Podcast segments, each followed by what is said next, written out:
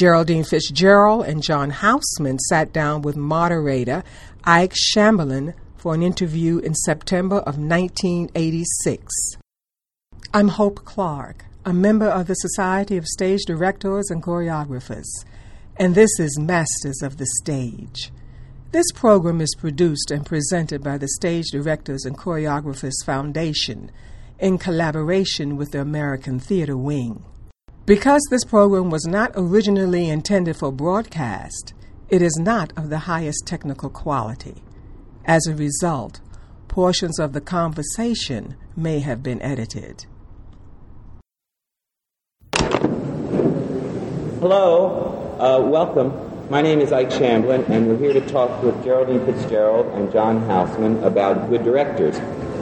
And uh, I think we should talk kind of easy, and if you have things to say, please ask. I thought I'd, just to get us started, Milo O'Shea was quoted in the paper years ago uh, that he had worked with five great directors. This was before he had worked with you, so now it would be six. but, um, but he said that they all had a very individual way of talking and working. Do you think that's true? Or? Of course. Yeah. I mean, uh, I, I, how, how could it be otherwise? I, I mean, they may even have different uh, criteria of uh, relationship to an actor, and other, but they certainly talk differently. Yes. Some have deep voices. no voices. Um, could you tell? Uh, could either of you tell us a director you particularly like working with, and or, and why? Well, William Starr Geraldine, because I'm not an actor. I'm just a television actor. Well, well, could you tell us about a, a director you particularly like Well, with? I, yes, I certainly could, because I've worked with quite a few very interesting directors. And I'm going to start off by saying that the director I particularly like working with is John Houseman. Good. And uh, I've done that twice. Uh, once in a kind of collage of pieces about women, which he put together. That was fun. That was fun. And we toured around with a bus William Hickey and Barbara Barrie and a couple of other people, and John himself, who was the moderator. And I think it was the first time, really, that he had appeared as a performer. Because I remember going to him one night and said, you, you must become an actor, you must. And he said, oh, hush, hush. so, but tell them also how I sent you out, it had nothing to do with the art of acting. I sent you and Bill Hickey and Barbara Barrie in a bus that had defective brakes. That's true. And it caught fire on the top of the Great Smoky Mountains. Nice. And that, uh, that had nothing to do with direction. that, that must have been fun. That's, that's true. It did happen. Mm. And uh, we, we, we got out of the bus and stopped, stopped at a little general store, the only store in this whole, you know, seemingly for hundreds of miles, which sold everything, particularly guns. You know, it's so amazing to see the big monkey apples and the oranges. And and uh, very shocked at. And another director that I like working very much with is here today, and that's John Berry. And uh, I worked with him in a play of D.H. Lawrence's, a, a wonderful play, which is certainly somebody should do something about. What, do you remember, was it Sunday, Sunday night? It was, Saturday uh, night? No. Um, A, a, a coal mine of Sunday night? Yeah, yeah. Yes. a Collier's Friday night. Collier's Friday night. That's just been done in London. Yeah, Yes. yeah, Or either that or one of the other Lawrence plays. yeah. It's this great trilogy. Yeah. Because this is his centennial. oh, it is. We should do Yeah, something. yeah. Well, I've. William Wyler. William Wyler was the director of, of Wuthering Heights and uh, an extraordinary director in terms of the results that he achieved. I mean, nobody like him in the field he worked in. Was very, very hard for actors to work with, especially in, in those days, by which I mean before war. Um, well, he didn't exactly know what he wanted. He had amazing taste. When he saw it, he knew what it was. But and he had no knowledge because he'd been making. Uh, he started off making Western movies. He had no knowledge that professional actors were very easily abashed. Thought that their egos were very strong and stand up to any treatment that he gave them. I mean, for example, whenever we met in the morning, he would sit under the camera with the daily paper, and then he would turn to Laurence Olivier and Merle and David and myself. And he'd say, now show me, show me what you're going to do. and then we would. And then he would say, that is then he would get in behind his paper and he'd stay there until we had put together something else. And then he would say, no, no, no. This would go on, you know, for two hours sometimes, John. And then he would say, no, it's all awful, and perhaps the best one was the first one. So do that. And then you start saying, lights, camera. You say, we don't remember what the first one was now. and uh, we used to get very upset with him. But when we saw the finished result, because he would also take 50 takes of every scene, he had made a kind of distillation of whatever one was. And uh, the results on the screen were remarkable. Uh, any of you ever seen any of his work would agree. Uh, and we won't meet again. Also, he, he was in the category of film director, Yes, he was. uh, just as there are film performers. yes. I once made a picture with Alan Ladd, and uh, it was the most horrifying thing. You'd go on the set and you'd see this midget. In the first place, he was probably on a box anyway, or his actor was working was in a trench, either one. and then absolutely nothing happened. He sort of muttered in a slightly illiterate fashion into the camera, and then you'd go the next morning and see the dailies, and there were these pools, these eyes, and an extraordinary collection of emotions passed before you. He, he was a, and he, I don't know if he even knew what he was doing, but he was, and, and there are movie, there were in the old days, movie actors and movie directors who worked exclusively and specially in that medium without any relation to what we know as the theater. Yes, and really certainly was one of those. Because I don't think he ever read uh, Wuthering Heights either. and yet he understood better than anybody once, once he got the kind of general narrative. And it, it sounds as if I'm making fun of him, but I'm really not. Uh, he, he understood better than anybody what it was about and, and, and how to do it and how to get it. So, but he makes more than that. He makes over and over again. He showed what wonderful film. I think that, was. That Bette Davis said she loved working with him, and then there, when they did Little Foxes, they disagreed on how to do it, and it was very difficult for her. Which I'm only saying to get to a more general question. like, Do you sometimes work with a director you really like and you really don't agree on how something should go? And what do you do? Well, either, either you trust him or her and, and you do it because they ask you to, or you do two versions. That's not unheard hmm. of on the screen, and both are printed. And then the, the, the best one is chosen. You can't do that in the theater. You can't. and you'll see You could ways. ask the audience to stay and see it again or Well, you something. could do that, yes.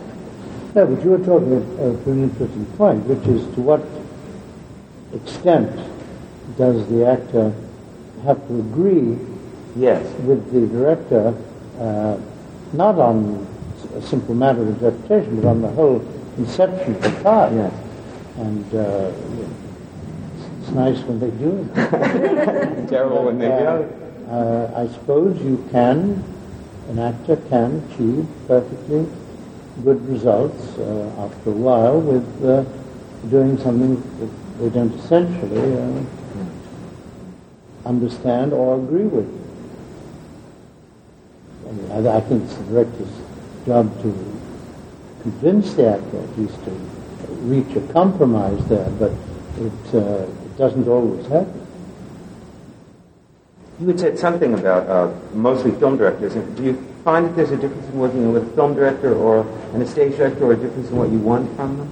And Geraldine would, could tell you more about that, but she's Well, filming. um, the film director is the only audience that you're ever really going to have or be able to respond to. So film directors means tremendous amount to the film actor. I mean, it means everything. His or her response is the only response they'll ever know about. And his or her warmth and energy and so forth coming from the director is the only warmth and energy they're going to get. The camera is only a machine, and that's, can't do much for you. Uh, although the actress that John was speaking about, the super moody actors did seem to have a relationship with the, with the machine. Extraordinary that they did. Gary Cooper was another. Yeah, an electric relationship with the camera. You really couldn't see anything happening with, with Gary Cooper, but when you the rushes, Or- Orson Orson Welles said that the, the camera fell in love with Some certain people, yeah. faces, certain Yeah. heads.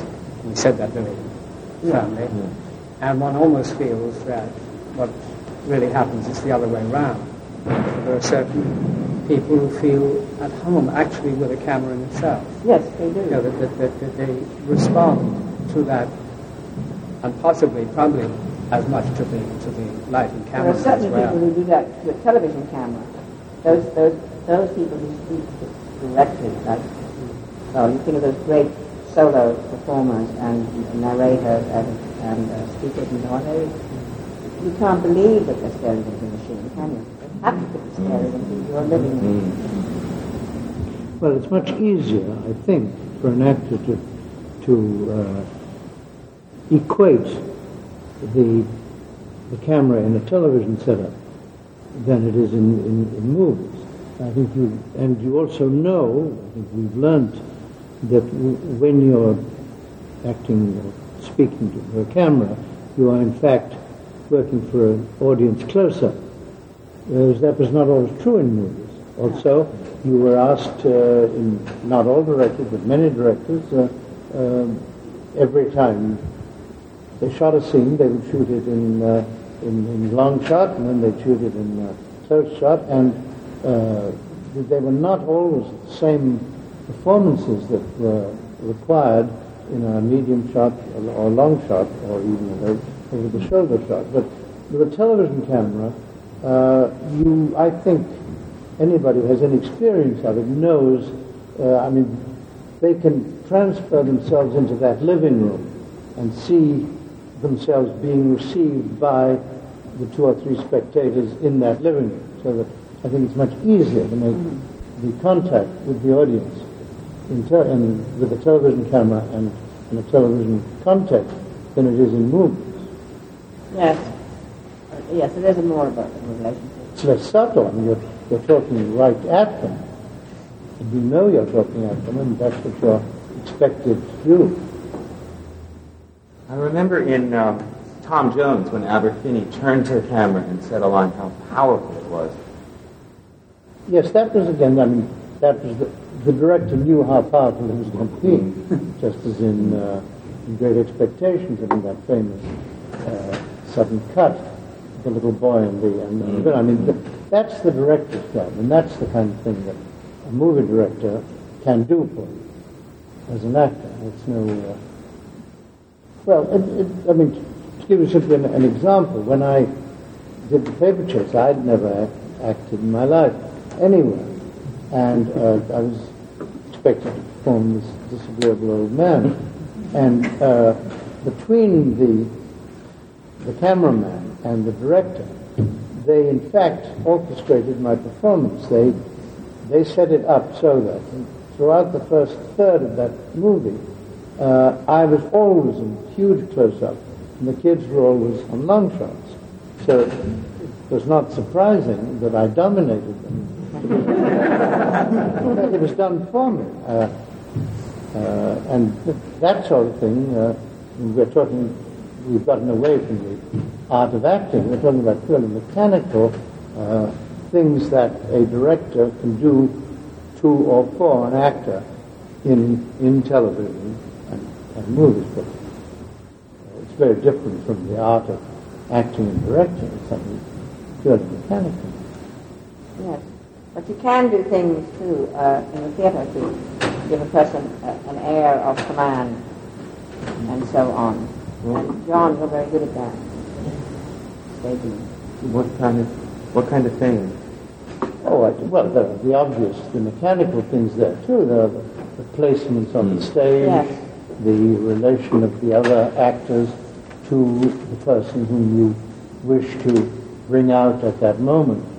Uh, but uh, it's not uh, quite as uh, mechanically controllable as it is in the theater. The, the audience eye can move. I mean, you, you can direct it, but it can move if it wants to.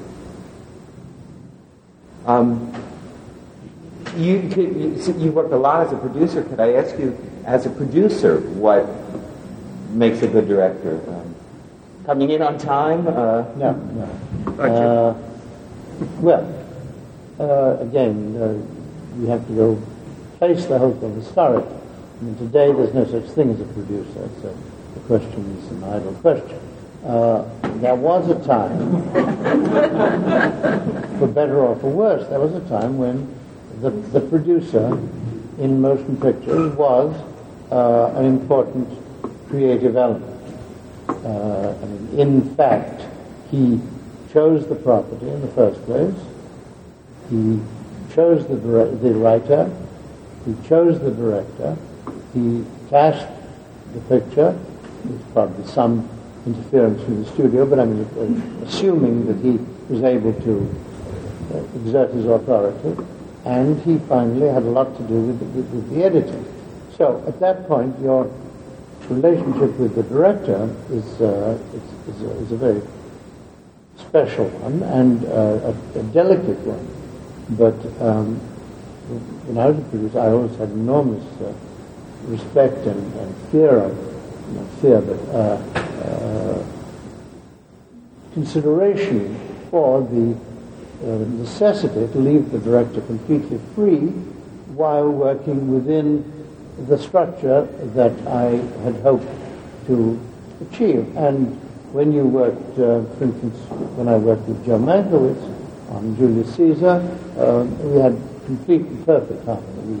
We edited the script together, we talked about the script together, we cast the script together, and on the set, of course, he, he, was, he was completely in, in charge without any interference. So then we, we cut the picture together.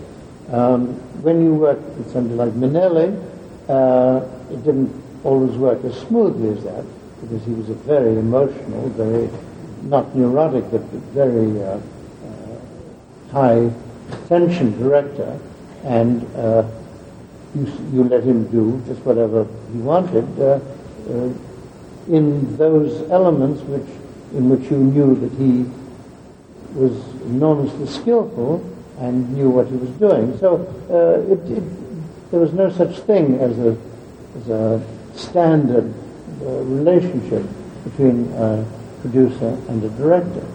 It varied from picture to picture and from personality to personality. You've worked a lot with artists. Like, oh, no, okay.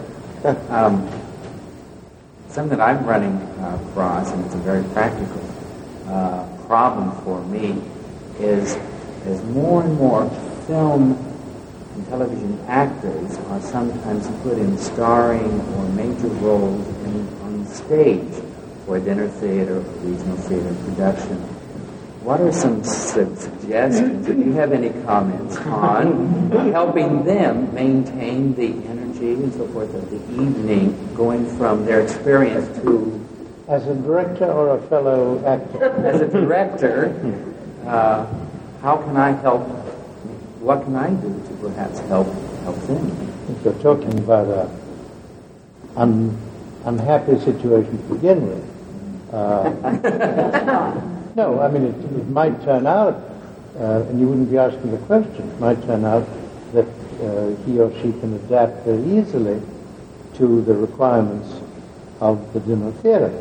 Uh, limited, anyway. Yes. Um, it may be that um, you have a hopeless task.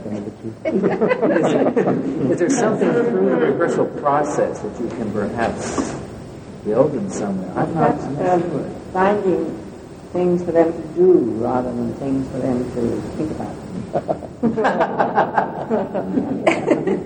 and that, that, that, that takes up, that, that, that stops them from being so nervous.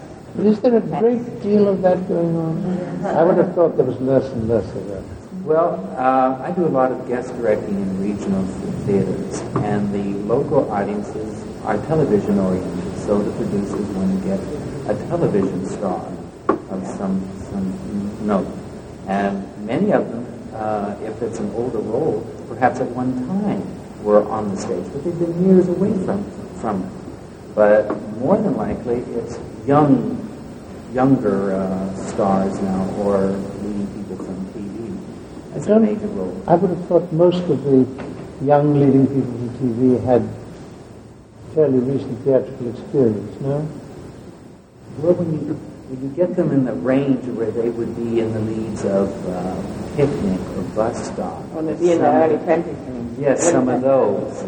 Uh, and they would be the name draw for the community because Yeah. they've seen them on a soap or something like that.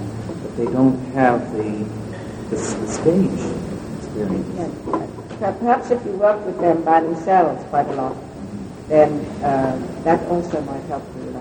Uh, yeah, well, one of the problems, Cindy, I think, with those people is that they don't know how to rehearse.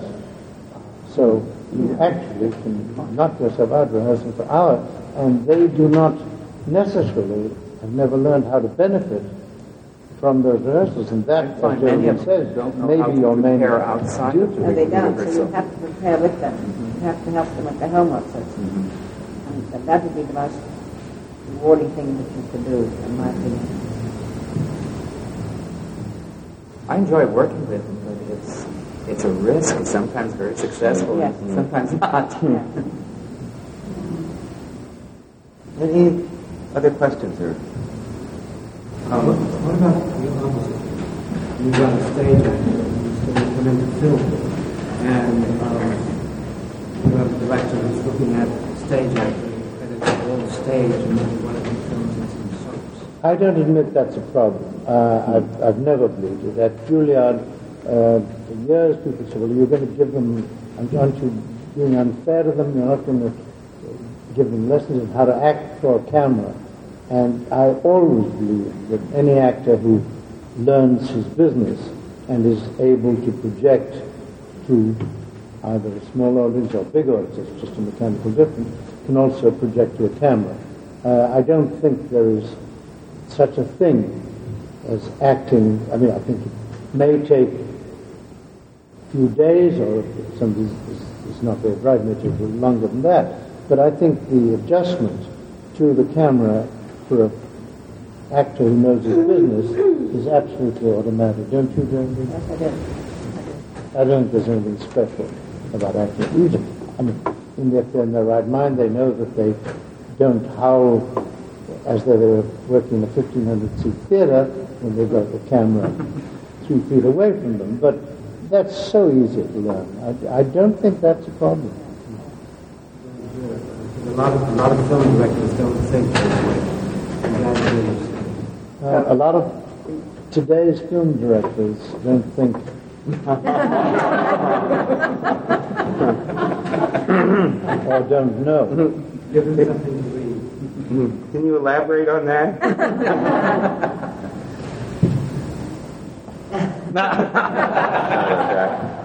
um, yeah. Yeah, yes. um, it's some, as, as an actor or as a director, some anecdotes about when you were creating a role, or when you had an actor creating a role, and you could not get from where you were to where you wanted to be, and some points where, you know, you know, some directors who are very helpful in working with you along those lines, and the directors, as opposed to directors who who sat there and waited for you to come up with it.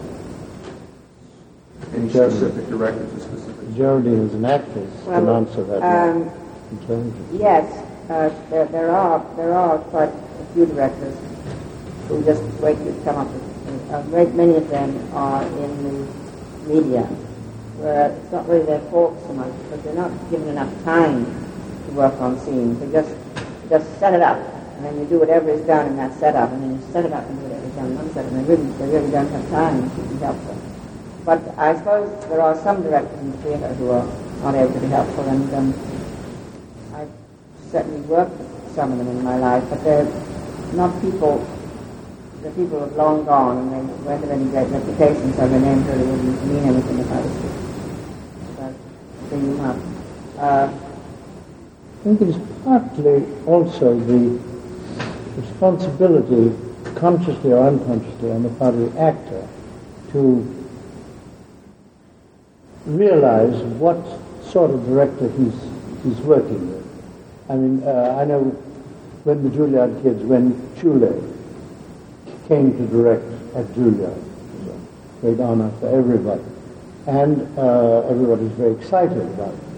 And then after about a week, they all came in deep distress because everything they'd learned seemed to be negated. They said, well, he tells us what to, where to move, what to do, and uh, what's happening at that moment, and uh, he leaves nothing to us. Uh, another 10 days went by, and they came around again. They said, well, now we finally understood. He was simply giving us certain structural things to help us. Who and from then person? on, he left us completely alone to develop whatever we wanted. And even if we wanted to change some of the business, uh, it didn't bother him. But he, would, he was simply, he was dealing, he, his experience was with uh, highly professional uh, uh, actors who were accustomed to working together. And so it didn't bother them to be told uh, their pride was not hurt and they were not uh, offended when certain specific moves and emotions were indicated to them. Because they knew, they would know, their experience, that this was merely the first stage and he would then allow them to use the structure to develop whatever they wanted. Uh, John, another director who directed that way of great renown was uh, of Max Reinhardt. And he did exactly what John has described. He directed and choreographed you down the last gesture for the first week. Incidentally, he required that everybody knew every line in the play for the first reading. The first reading. Well, he, couldn't get an American company to do that. It was so far away from training that most, most of us had. So we just settled for not allowing any pauses for the first reading hmm. because he, he already had in his mind exactly what it was going to sound like, look like, and feel like. And then, as John described about Liviu Ciulei, he also, once it was in a certain state, he, he was thrilled when changes were made by the actors and when new things were made because he loved actors and he got extraordinary performances from them. And uh, in, in that respect, I remember a very interesting thing he said like to pass on. The play was a play by Irwin Shaw called The Sons and Soldiers, and it had an amazing cast of Gregory Peck and Stella Adler and Karl Malden and a whole group of people. And one day during some kind of a break, some of the young American um, men were saying that they would they expected to have trouble with Shakespeare because they said, well, we belong in an egalitarian society. We don't really know how kings and queens behave. We don't have any feeling about what that would be like. And he said, yes, but you do. If you will cast your mind back to what you were like before you were seven, you then behave exactly like a king. and, and you stood like a hero or a heroine. And he said, if you want to know how an emperor behaves, watch a baby in a baby carriage. a baby in a baby carriage behaves like an emperor or an empress. They don't even bother to uh, uh, put out their hand almost to begin with. It's all based, he said, on the fact that kings and queens are given everything. And that's why they stand back. That's why they don't lean forward. That's why they don't beseech. They just stand there and maybe put out their hand. And emperors, according to him, don't even lower their head. If you put something in the hand, they just lower their eyelashes. and I've never forgotten that. I think it's, it's a profoundly organic truth, and I don't think anybody in that company was ever it came. Geraldine was talking about the of learning lines. Uh, there's a very, this is a circular story, you've heard it, haven't you? Um, uh, at the Moscow Art Theatre, they used to rehearse plays for a long time, as they do in any repertory theatre to, to this day in Europe. Uh, there, it's longer than, usual. And so uh, was very, very uh, concerned that the actors not learn their lines. He, and if an actor at the end of four months gave evidence of knowing his lines, Stanislavski had, was known to recast him because it drove him mad. Now, at the end of six, seven, eight, nine months, uh, he suddenly announced one day, he said, all right, now we move to the next phase, and in the next week I want everybody to learn their lines. and uh, this created a problem because these actors had been pretending not to know their lines for months. And there's a famous story about some, one of the great Russian actors, I forget which one it was, and uh, he had gotten so much into the habit of pretending he didn't know his lines that he had, but he wasn't able to change that. And so after about 10 days they were rehearsing, and when he pretended to be groping for a line. And Stanislavski became very haughty and said, Mr. I'm amazed, an actor of your stature and experience. I assumed that you would do what I asked you to learn your lines, and now I find it too And at that, the actor blew up. He had a big knob carry stick in his hand, and he said, now, he said, I've been wanting to kill you. but he said, now, that's it, you're getting it. And he raised and flew at it. Reinhardt was apparently, uh, I mean, Stanislavski, for all his size, was a very cowardly man. And he leapt over the footlights and ran up the aisle towards the men's room, pursued by this man, and locked himself in the men's room. And the man came banging the door and saying, I'm going to kill you, I'm going to kill you. So there are dangers in, in uh, the question of learning your lines. Someone asked about Arvin. Oh, yes, you were asking about No, Arvin. no, someone asked you, and I thought that was Um, intriguing. Arvin Brown, the director of the Long Wharf Theatre and of many plays here in New York, uh, he is extremely popular director. He has, uh, amongst other distinctions, the distinction of never giving anybody a negative direction. In other words, he does not tell you what not to do. He only tells you what to do. And it's, it's very logical because it's not possible to perform a non-action. It really isn't. So he also has a deep and warm regard for performance, which is very uh, much felt by everybody. And he's much loved and a very gifted man. I love working with him. I've worked with him several times, many times. People take chances with him. They give performances with him that they very often don't with anybody else because he has so much confidence in their powers to do that. That was another thing about Max Reinhardt. He felt actors could do anything. I remember he said to me once, grow a little taller when you say that. Said, yes, you can. If you don't, said, I'll have to put you in some kind of little box. Would you comment, please, on an observation that I've had in the theater, that there are many young directors today and middle-aged directors who are very much influenced by what they understand as the Stanislavski approach to theater, come to rehearsal without any preparation whatsoever, and then seem to suggest to the actors that this is deliberate or the work will come from them. But what it comes down to, it seems to me, is that they no longer do their homework. Um, and they expect everything to be done by the actor. Many times uh, the director begins rehearsal and says, just move anywhere you want to. And then, of course, the most aggressive actor gets sent to stage whether the focus should be there or not. and you can't ever get out of it. That's just a lazy director. Yes. It has nothing to do with Stanislavski or the method or anything. Because uh, I know directors, many good directors, uh, who pretend or do not assert the fact that they've prepared and uh, allow them to give you the feeling that they're open, but uh, if they're any good, they've prepared very carefully. I think Mike Nichols said once that what, one of the hard things about directing is when to say what. Yes. Yes.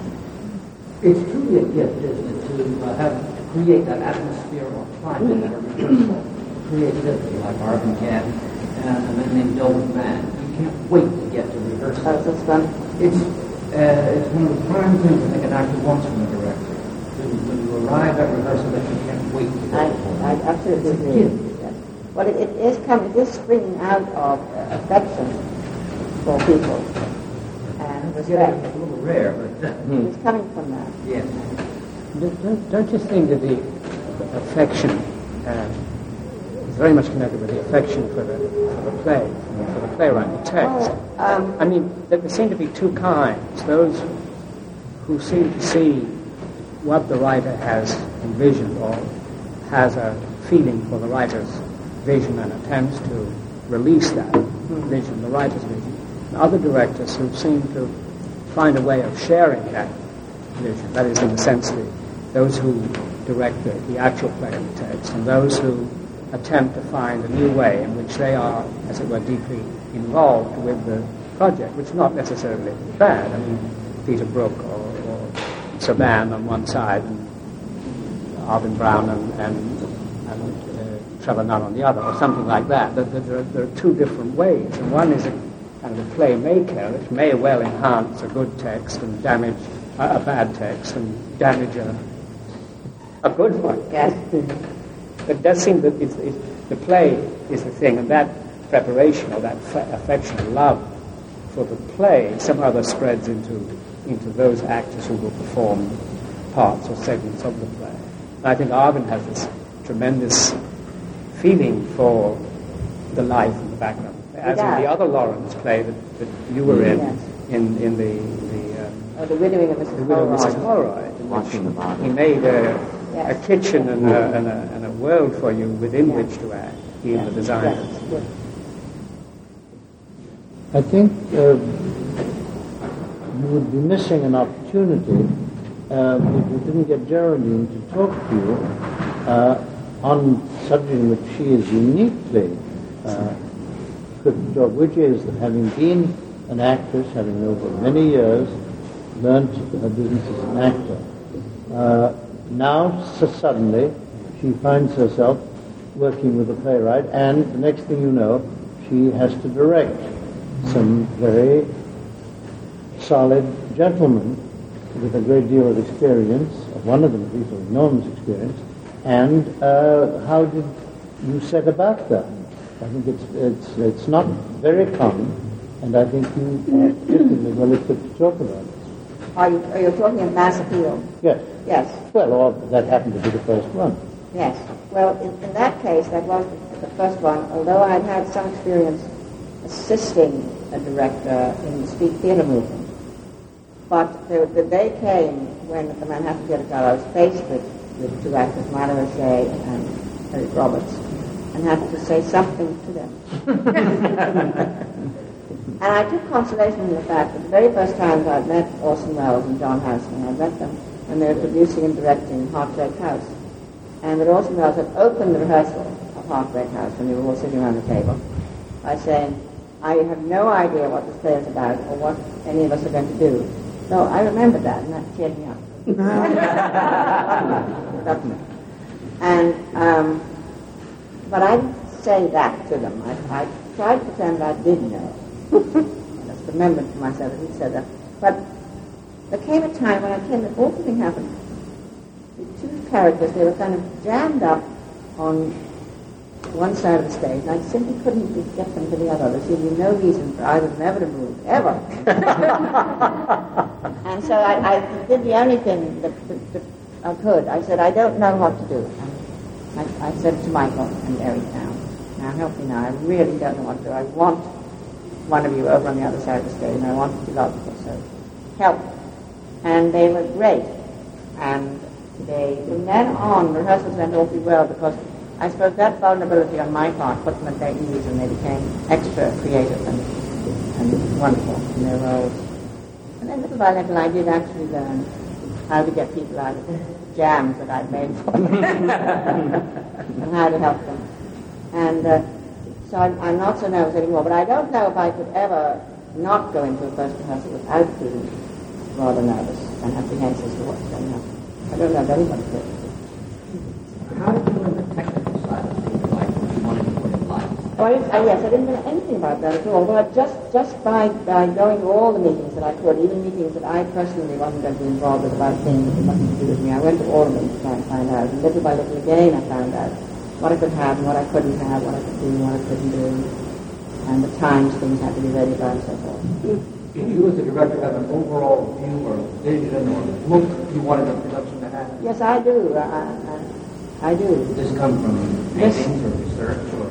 Now, it comes, uh, in my case, it comes from a kind of uh, instinct of what I want to see and what I want to hear and what I, what I want to have done. And you know it when you see it. Now, I know in advance, but I don't, can't always put it into words right away. I work towards it, even though the kind of sights and sounds that I have in my mind are not absolutely clear right at the beginning. They become clearer and clearer what I do want. The technical aspects uh, frighten or? Well, in one way they were rather good because I asked for things which, which uh, ordinarily you're not supposed to be able to do with lights and so on, but you really can. And having asked them and not knowing that they couldn't be done, I got, I got them. I mean, it's a great deal can be done, more than we often do. I. I, I don't like. Uh, I don't like not being able to see plays. I mean, I mean that literally, physically. I don't like plays to be so darkly lit and somberly lit that I can't see what's happening up there. That I can't see the, the face properly. I, I find that very disturbing and uh, I find it very exhausting, the effort of trying to see, because certainly the audience wants to be involved. They want that intensely. And if you, if you can't see, you're stopping that from happening in a very basic way. You ever work with Tyrone Guthrie? No, but I've seen some of his work, is great. Well, that's the sort of thing, you know, that, that, uh, that John Austin did so splendidly, those wonderful mise en scènes. We were always Well, Guthrie was sort of a legendary character, and the world of the actors are divided into those who worshipped him and those who couldn't stand working with him. Uh, he was a very eccentric man in the sense that he, he was very unpredictable in his, in his reactions and in his emotions. And sometimes he was brilliantly prepared, and other times he wasn't. I've never worked with him. What about working with Orson Welles? Well, So much to say. so many books about him days, I, I, I daren't open my mouth, or I'll be quoted. But, uh, well, it, it was an absolutely extraordinary experience. Uh, uh, Heartbreak House was so special because it was a, up to a point, a realistic play, uh, and Orson was uh, I, I think he, he uh, I don't know how it was. In general, I think he left people alone more in that play than he did in most of his productions. No? Yeah, well, he, he, had, he had ways of, of staging things that had a great deal of symbolism. I remember when uh, he directed King Lear, which he also played this at the Centre. I was in that playing one of the sisters, Goneril. And after King Lear tears up the map and court leaves the stage, devised the idea that the, that the two sisters, the two evil sisters, Regan and Goneril, should, should come from stage right and stage left, and that the good sister Cordelia would come up the middle and kind of bisect them, which was an awfully interesting idea, and it would have meant a lot to the audience. The audience didn't really know who they were then, but they couldn't have helped responding to that kind of a picture. Um, uh, but but, but uh, the actress who's playing Cordelia, she didn't she didn't want to do that because it, she couldn't feel it belonged to her own characterization quite. And so it wasn't done. It was a great pity. The, the scene that followed that, which carried out another um, concept of Orson's, which was that if you create a vacuum politically, the person who steps into the vacuum is the spill, the crook. Is the what? The spill, I'm quoting here, S-P-I-D, you know, the crook. And so after the sisters had finished, that he did have on the stage a sense of total silence, emptiness, non-action, non-doing. And then into that walked uh, one of the interesting young actor was playing Edmund the Bastard. And it, the audience was, was as if they were hit in the midriff. They actually had no idea why. All that happened was uh, a person had walked onto the stage. So he was always wonderful at doing things like that. I think that's very true. I think a lot of Orson's direction uh, came from ideas of that sort. Yes. He was very, very visual director. Very visual. He was a painter uh, training himself. So do you think that's what it is? Because I, I tend to have visual ideas of what I want to see, and I start out as a painter. Do you think this is related to Yes. Well, I, Orson's direction was incredibly, certainly in those early days when, when we were doing Macbeth and uh, Faustus. And it was enormously rich, and there was, uh, he worked harder than any director I've ever known. And there were all kinds of obvious uh, uh, flaws of late for rehearsal and not showing up. and.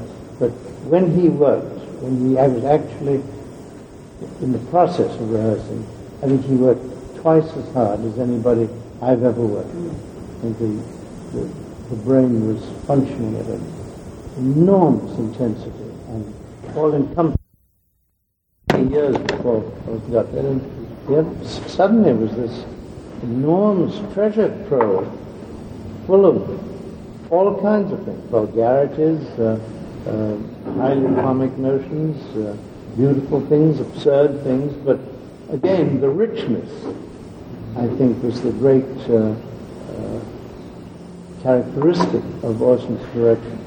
And that's true of uh, Citizen Kane, and it's true of, uh, of, uh, of the whole argument about the who wrote Kane is an absurdity. It's a disgusting argument of which everybody is, is guilty, including chiefly.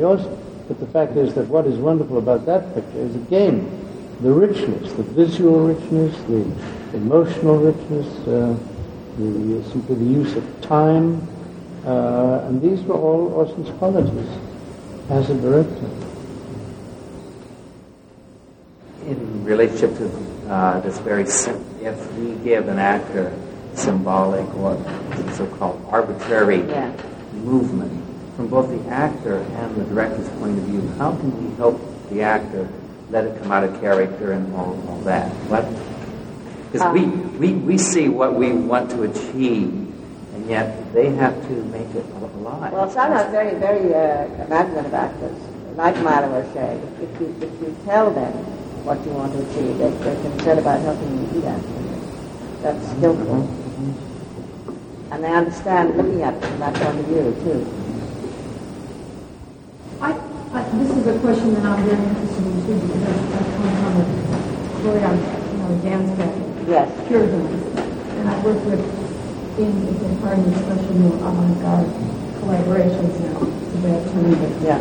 suffices. Um, and I do, I mean, I'm not always working with Milo O'Shea, and it's, not that it, you know, turns into a scene necessarily, but I often run against the problem of an actor saying, they're saying speech that's highly stylized and not natural, but they, they'll use the defense. If I say, do this, you know, go after this or that in movement, they will say to me, but that isn't natural.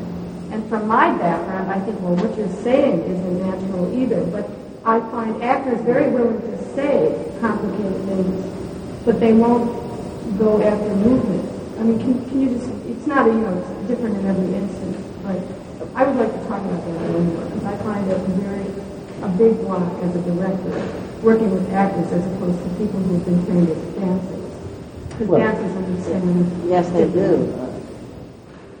Surely, uh, one of the uh, requirements uh, of what of, of a of today's well-trained actor is to face that very problem. I mean, they have they've been to anything like a through proper kind of training. Uh, they have done act. They've done dancing. They've done movement, and it shouldn't it shouldn't bother them. I, mean, I don't know what, that's not natural, is an idiotic remark on any level, you know, uh, what the hell is natural. Um, but um, I mean, that should be part of their training. You shouldn't necessarily have to start from scratch and teach them that. Except I, I have worked with, I mean, in, I know in many of the cases that I'm thinking of, these people are quite good, but they do say that to me. It is not natural. I mean, so what, But what is the Are, response? are they aware of the kind of play that they're in? Have Yeah, you, have you are. made that clear to them? Sure, because they have to, I mean, in certain kind of plays, to say that's unnatural is, is absurdity. that's what I'm thinking. But I mean, now I'm saying, like, so what, I mean, it, it is a problem to me because I don't, I mean, it isn't, I can't just, can't just get, like in the case of Orson Welles, that's what made me think. But have you made them understand the kind of play that you think you are directing? Oh, they have to, they know it from the beginning because it's a collaboration with the writer. So it is text and moving together. So then does, does the writer want them to be natural? No. I mean, so if you're saying go back to the very basics of that. A- I don't- you know. Absolutely. I don't think you can cure that superficially. I think this is a, a concept, and I think it's up to you to make sure that your cast understands that, Yeah. or they shouldn't be in that particular production. Yeah, that, it is up to me. I mean, to try and get to the, po- get past the problem. I mean, that's I'm going after it, because it is a problem to me as a director. I've, I've had that question a few times, and occasionally the question doesn't really, the questioner doesn't really mean natural. Often what they're having a problem with is the logic of what they're doing. And uh, if you can attack that and make that clearer, show where the logic of it makes sense, clear up the logic of it, I think it becomes natural. It's not natural in the first place. They may be comfortable too. Comfortable and safe. I couldn't hear you. They may mean they're not comfortable. And they want to be safe. They want to do what they're used to doing, which is not they know. They have to make any stretch all. And it sometimes becomes a problem.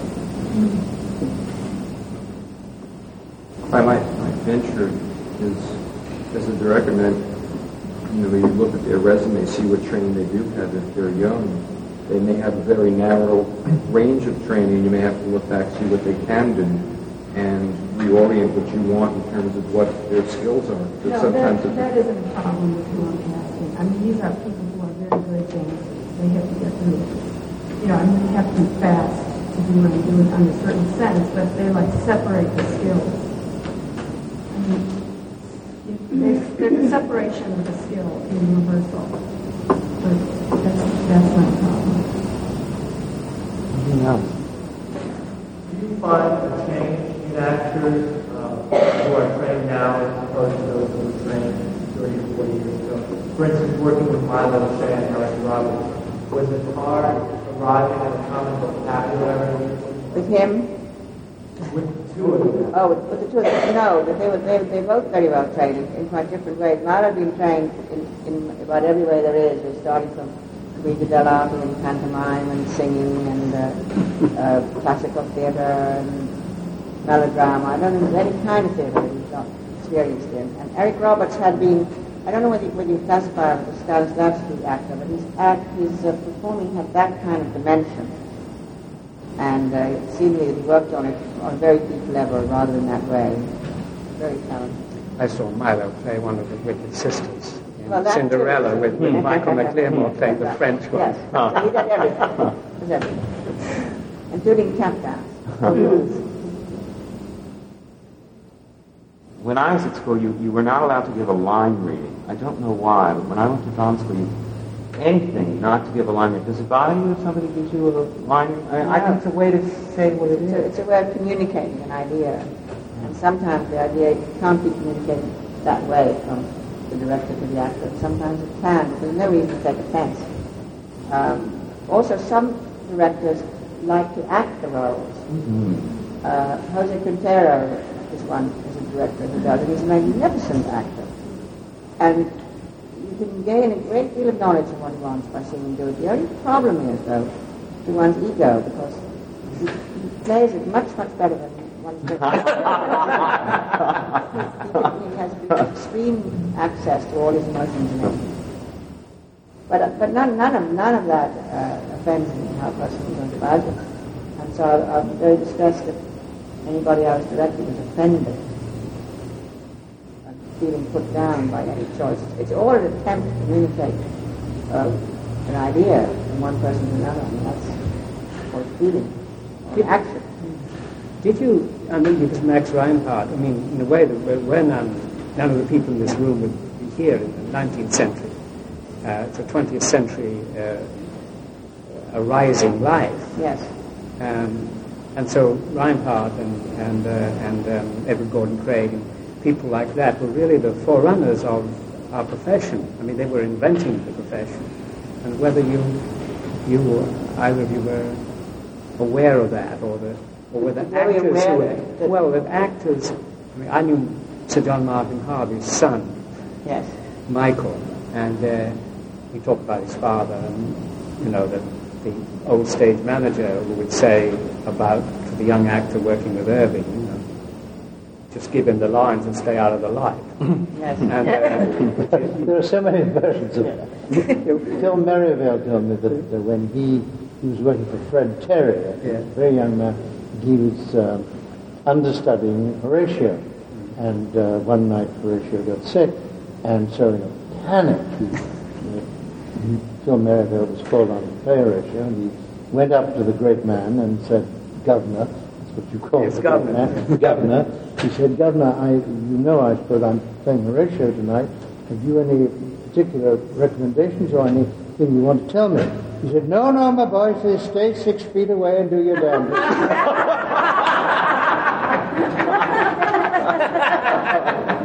But, I, that same kind of line was the advice to the young actor, which is eyes and teeth, laddie, eyes and teeth. and in a way, it's not so bad. You know, I mean, in a way that acting, that vivid acting, uh, is often missing. You the understated acting. I've never heard of eyes and teeth. but I- Eyes and teeth, laddie. yes. I, I, John, I wanted to ask you, when you did the Street Fever, and when you did the theater in Brooklyn, I mean, particularly at the Black Hamlet, um, Yes. which was fabulous, um, what was it like working with actors who perhaps weren't trained at all? Well, I, I, I didn't direct it, the Black House. Um, and then answer the question, what was it like? In the, uh, what I did direct was one of the productions of, of Every Man in Rose. They, they were extremely uh, responsive, the actors we had. They were awfully good actors. Some of them had, hadn't had, had all that experience, but they were extremely talented. Uh, Did you have to develop your own vocabulary? That's really what Yes. Uh, well, it, it, it varied. Now, some of them responded to directions from a choreographer better than to any other directions that they got.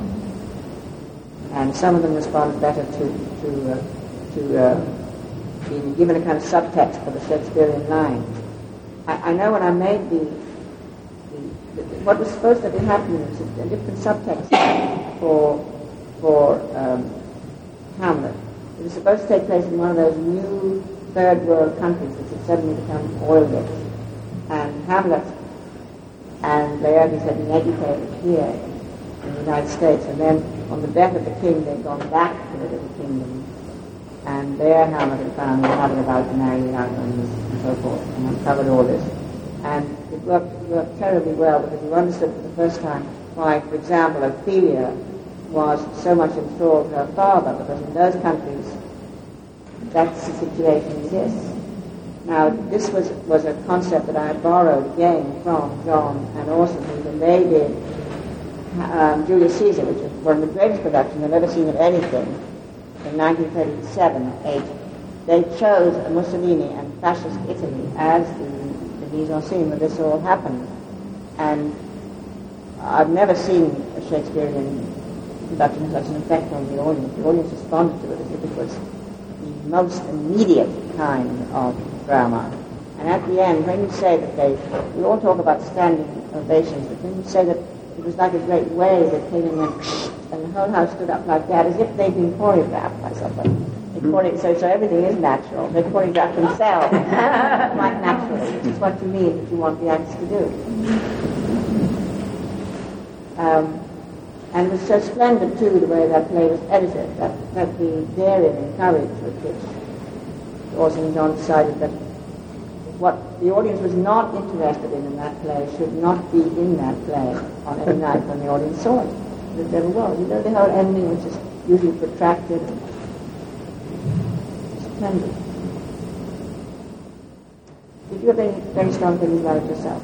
Did you know, I mean, that you had part of a production of, of extraordinary No, no, no. The first three, well, as so often happened with Orson's shows, first three previews were catastrophes, partly because the sound went wrong, but also it just didn't work. Uh, when you have as highly charged and as rich, and I use the word again, a production, as Orson's work, um, it takes a little it takes a little time for all those elements to um, to coalesce, and uh, sometimes before they coalesce, it appears to be uh, a terrible mess. And there were times when it never coalesced for one reason or another. But even when it did, and that was true of Caesar, the first three or four uh, previews were a disaster. And then at one matinee, uh, a man whom I just saw in London, George Coulouris, uh, who is a Cassandra, malicious and awful man. But his voice was heard all over the theatre, just because you could hear, the stage was kind of open underneath, you could hear things.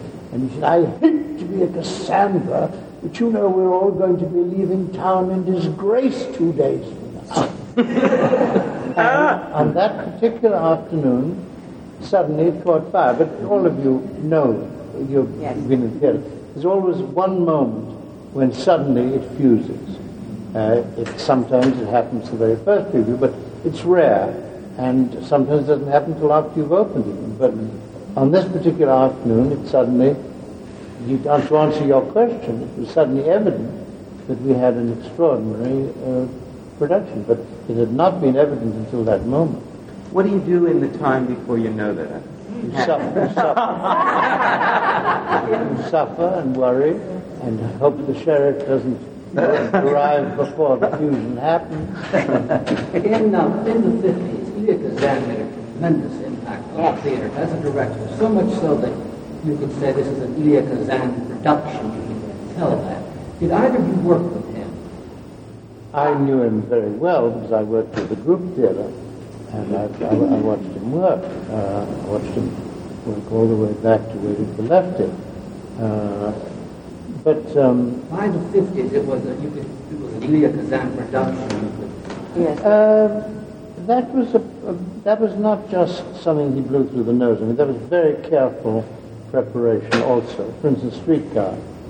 I happen to have read the original script of Streetcar and uh, the, the script that they went into production with. And uh, uh, I mean, again, let's not get into this absurd business of who wrote who, but I mean, the fact is that by uh, identifying with Kowalski, Gadge changed the whole coloring of that play because uh, sympathies were, of course, all with her. And uh, it was still very impressive and quite wonderful, but uh, it was it was a little soft, a little not maudlin, but I mean the, the moment that Kowalski became a figure, a sympathetic figure, became a figure that you identified with, the whole play came to life. And that was the kind of thing that Gadge, and, I'm, I'm also, he worked wonderfully well with actors. Yes. But uh, it was more than just working well with actors. I mean, he had certain concepts. I don't know anything about the development of Sweet Bird of Youth, but I'm sure that Gadge affected that. It was always a very virile uh, stamp on it, a very physical thing. That's right. Now, that very same play, uh, Harold Clurman directed a different interpretation of it from the books I've read. Uh, Right. The Chicago production of Streetcar, which Blanche was more focused upon the, the audience's identifications with. Uh, is that just a two I, I didn't. I didn't see it. Uh, I, I would. I would have thought that Harold. I, I'm. Sure, I'm sure, and he did direct it again somewhere in Japan or somewhere. But I mean, I'm sure that Harold would do it differently. But I. But I think what happens usually is that a play acquires an identity on that famous night where the fusion takes place, and then, of course, through the success of the play. And um, that is the identity that stays with it. I mean, for example, we just did uh, The Cradle Will Rock in London, And the fact is that that play, as everybody knows, had a full orchestra, full scenery, all kinds of production values. Because of a pure accident, uh, it was done without scenery, with the actors ad-libbing something in the audience. That is the nature of that play. It's been tried with orchestra, it's been tried with scenery, and it doesn't work. It's simply the identity of that play has been established. And so, no matter how and Streetcar gets done all over the world, and in Sweden, and in Germany, and everywhere, and I'm sure many different versions of it, but the, the heart of that play was set in the production that Gad directed for Tennessee and Irene Selznick. Uh, uh, to that degree, a director uh, has an enormous influence If the on the identity alive. of a play. What? If the playwright is alive, uh, the director, does he collaborate also with the playwright? Uh, He should. He should. It's very unfortunate. It's very, it's very unfortunate when they don't. Yes, it is very unfortunate when the playwright and the director um, don't agree. Very, it puts the play in a very dangerous position. But let's go back to Gandhi for a moment. I heard him say not so long ago that as far as direction is concerned, the subtext is all the you. And you think of what John's just said about Stanley Kowalski, he changed the subtext of that play, and it was all. Talking of subtext, uh, it's an interesting story. When we were doing Julius Caesar, uh, and I take full credit for having thought of, Br- of Brando to play Antony. Wonderful idea. It worked very well. But uh, when Brando came out, well, of course, everybody thought we were all mad, and I was mad, and uh, the studio wanted to test, and uh, he wouldn't make a test, but he said, I will, what I will do, I'll make a tape, a tape for you. So he made a tape, not of the great speech, but of the uh, Dogs of War speech, and it was wonderful. Uh, and if the canard spread around Hollywood, uh, they said, well, Mankiewicz and Houseman, they've really been taken because Brando got his friend Olivier to make a test and sent it out, and that's what they heard, and they're going to get quite a surprise. And of course, that was absolutely ridiculous. but uh, the, the point I was trying to make is about 10 days into rehearsals, and Brando rehearsed with extraordinary zeal and, and, and knew his lines from the first day. There was none of that. But, uh, and Gielgud was of enormous help to him. Gielgud naturally fell madly in love with him and thought he was the greatest tragic actor of his time, which indeed he was, or could have been. He offered him a whole season in London. But anyway, uh, about 10 days into rehearsal, Brando came to me and said, can I talk to you? I, look, I've been working on this part, and I've discovered something, and it, it, it's bothered me a lot, but I, I think I've found the truth. He said, you can't play between these lines, John. You've got to play the lines. and he did, in fact, create a character. When he created his own subtext, he created his own vision and version of Antony. But once he, especially where yeah, he's dealing with a big oration like that, but he suddenly realized that all his thinking and all his subtexts were fine, but in the end, it was the words that Shakespeare had written which he had to play. And this was an enormous discovery for him. And he accepted it and used it and uh, gave a remarkable performance. Is there, is there a, a difference in terms of directors, in terms of scripts between American plays which work with subtext and possibly English plays where there were something I once did um, Norman Conquest, did a, you know, just the scene from Norman Conquest, and I made the same discovery. There's no subtext here.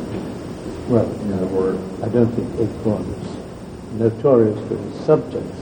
but I'm just saying, is there a schism in terms of directors and styles, American and British, in terms of visual or actor oriented? Uh, English directors, I think, are more impatient with uh, uh, irrelevant preoccupations with subtext. I mean, the subtext is just a phrase. Uh, I mean, if, if, if an actor has not uh, considered the coloration and the circumstances and the context of the part he's playing, he's not going to play the part properly. And that, uh, you mustn't use words like subtext as, uh, as, as gospel. I mean, uh, you know, you can. It means the meaning sorry. of the line, really. The meaning, the meaning of the narrative. And- narrative that comes from the meaning. and, and the character that's created. But uh, subtext can be an awful nuisance uh, to a director if the actor's preoccupied principally with the subtext at the expense of, of what he's got to play. You've got problems.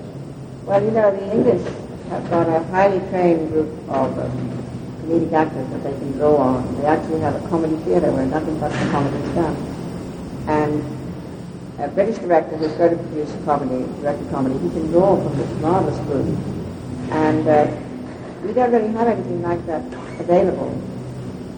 And so I expect when they come here they find American actors who haven't had all this comedic training, maybe they do expect things to happen faster than things can, uh, especially if they're unfamiliar with ideas like a subtext, which would benefit any play if one could find the right underlying meaning for each line. Michael Frayn himself sent that up in Noises Off. Wonderful exchange between the director and the actors. Very standard. Uh, send up what the English writer doing. How an English director deals with his actors when they want to get off the train, off the track, when they know. But, you know. Well, yes, they all work. They all work much more together because they don't. Their their media is just up the road. Mm. I mean, geographically, if some English star decides he wants to be in television or movies, they don't have to go 3,000 miles away. They just go, get in the car and drive for about an hour and they're there. Or if it's television, it's even closer than that. So the, the, in their great theatres, they, they play all the time. And it's much easier for the directors. That is happening to a much greater extent here now. Yes, it's great, but it is. The, uh, the interchange, the, the, the barriers between the media, which were built up and fortified by the studios for years, uh, are pretty well broken down. I, half the, three quarters of the good young actors I know are going from television to theatre in a constant ring. They're not stuck in it. you feel about the the people like Samuel Beckett and Harold Pinter and David Hare who are directing their own works? Um, that was exciting. I, I saw Beckett's production in German of Waiting for Godot. And Oh, well, there is one thing that always frightens me about Yeah. playwrights directing their own work. Is sometimes they write funny things and they don't know it. and, and then somebody else comes in, they do see that, and then bring that to the front. Yes. I just came back from London. I didn't see the of what's happening, but I did see 18 plays in 18 days. and the thing that was so thrilling to me is that each director did something that he wanted to do, and actors were able to do whatever the director asked of the actor. They, I'm, I'm was trained by the group theater, so I, I'm all for that. But I'm also all for the training that they get in England, the kind of way that the actors are able to do. The only difference in the training is they have much more opportunity to act. However, they do have greater facility, mostly. Like take Ian McKellen. I, I don't know if you like him or you don't, but he did Wild Oats. He was divine in that. Then he did Coriolanus, which is my most favorite Shakespeare play, and I hated him in that because of the way that it was directed. But he had, they had a choice. And every night, whenever you went to see something, like I saw Seagull, it was divine. I'd seen many productions of Seagull. But the way they chose to do it, the way the director chose for Vanessa Redgrave to play a love scene with Jonathan Pryce was just phenomenal. The daring that went on on stage. And they do some musicals that they don't know what to do with. And they don't all have good singing voices. I mean, but the thing is that they have greater opportunity. And I think people should beg, borrow, or steal money and go over there and see what they can do. I didn't see everything, but I saw a great deal. And you can see, uh, like they had the memorial service for um, Michael Redgrave, and John Gielgud was there and Peggy Ashcroft, and Uh, I was there. Our Yeah. company was there. I'm sure a lot of people were there. Very much. But isn't it, isn't it um, I think it's outrageous what Vanessa Redgrave did socially with the money that I didn't know about, but I don't want to get into that. Is there, is there a difference? I don't know if we don't have a fabulous seagull being done in Syracuse or in Cincinnati. Yes, we do. Our theater is very vast here, the regional theaters. We may be having a sensational seagull at Cincinnati Playhouse and Park, But they at Bob Gelfand, or uh, at Arvin Brown's theater. It's just our country is so vast. We have an enormous national theater, an enormous one. Something you said earlier intrigues me. You said uh, when you first uh, looked at Mass Appeal, you weren't quite sure what the play was about. And on the other hand, uh, I've been reading reviews of the film Plenty, which is based on the stage, stage play, and I've learned a lot more about the play from the critics reviewing the film. And I'm wondering, in terms of subtext and in terms of character and in terms of scene by scene, how much you go into, how much you, as a director, share with your cast while you know it and they haven't arrived at it yet. How much do you hold As much back? as I think is, is helpful, when I actually found out what to be about for me, that I did share that with them, and they used it as, as much as it was helpful for them to use it. Sometimes, uh, in my own experiences, the actors want to know and yet they don't want to know. It all depends if it's given them in a way that they can use. It's, it's a question of usefulness. Because it's no good if a director, however interesting and amusing it might be, just theorizes. And that's what I meant earlier on about saying some directors are great at giving you things to do. Yes. Uh, Rich, Richard Maltby, a director I'm very is great at giving you things to do. How would you describe a thing to do? Give an Well- example for instance. A thing to do in, in a given scene. I don't know. I have to take the scene. Oh, I apart. see, in a particular Yes, scene. something to do. The wine bottle business in Massapequa, was that his invention? That's Milo's invention. And that's a big story. I think it's awfully nice not to know. I mean, say this, this is a wonderful director or wonderful actors, and without this director they wouldn't. I think the mystery of those weeks of rehearsal, of whose contribution came from where, Yes. I just think it's fine that we don't know. We have critics saying, assigning blame and credit, and we know now after a fact that so-and-so invented it. The intermeshing of it But seems the critics don't. Sorry? The critics don't know. No, they don't know. No. Uh, And so- and in, in the first place, they shouldn't even pretend or try to know. That's not their job. Their job is to criticize and describe what, what they have seen and uh, who, and th- th- there's a great tendency among critics, in the provinces it's even worse, to uh, have observations on the casting of the play, and it should have been this one. Um, I mean, there's a, a, a woman in, in Los Angeles who spent, uh, who wrote the review and then wrote three more pieces urging the director to get rid of Patti LuPone. Uh, you know, uh, it was none of her business. She could have said, I hate her, I don't like her, but yes, she has, and they, uh, partly because they have the good, they have the, the uh, future of, of their particular theatre at heart, they, critics do find themselves. Uh, now, there's the one really strong objection I think they want to have to them, uh, assuming the uh, uh, function of the producer or the director, which is not their function as, critics. And certainly, they have no way of knowing and shouldn't even ask who, who contributed what. What they're concerned with is the final result. Should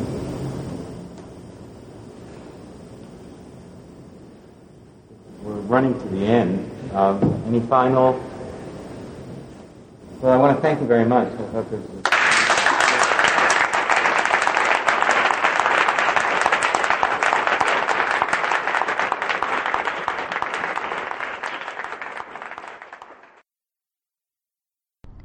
Again, this is Hope Clark, and thank you for listening to Masters of the Stage. This program was made possible by support from the Society of Stage Directors and Choreographers, the National Labor Union celebrating five decades representing the needs and aspirations of its members. Visit us on the web at www.ssdc.org. This online series is presented in collaboration with the American Theater Wing, dedicated to illuminating how theater is made through the words of the people who make theater. Visit them online at AmericanTheaterWing.org org.